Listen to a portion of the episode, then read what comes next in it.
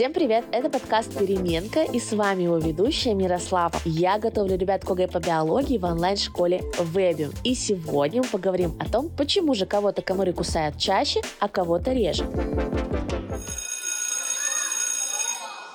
Не секрет, что каждый человек обладает собственным неповторимым запахом. Он определяется набором веществ, которые выделяются на коже и перерабатываются обитающими на ней микроорганизмами. Лесли Восхал и ее коллеги проанализировали этот химический профиль у людей с разной привлекательностью для комаров и показали, что те производят повышенное количество карбоновых кислот. Карбоновые кислоты – сравнительно простые органические соединения, входящие в состав секрета сальных желез. Известно, что в коже людей они производятся активнее, чем у других животных, животных, хотя точные количества могут заметно варьироваться и зависеть от личных особенностей организма. Этот уровень у каждого индивидуален, но при этом сохраняется стабильным, слабо меняясь с возрастом либо при смене диет. Еще для анализа комары учитывают наличие аромата молочной кислоты, комары кусают больше остальных людей, которые сильно потеют, выделение углекислого газа организмом и наличие теплового излучения. Вот такие вот дела.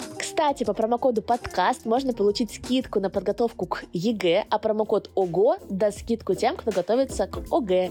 Все ссылки вы можете найти в описании подкаста. Ну а мы с вами встретимся уже в новом выпуске. Всем пока-пока.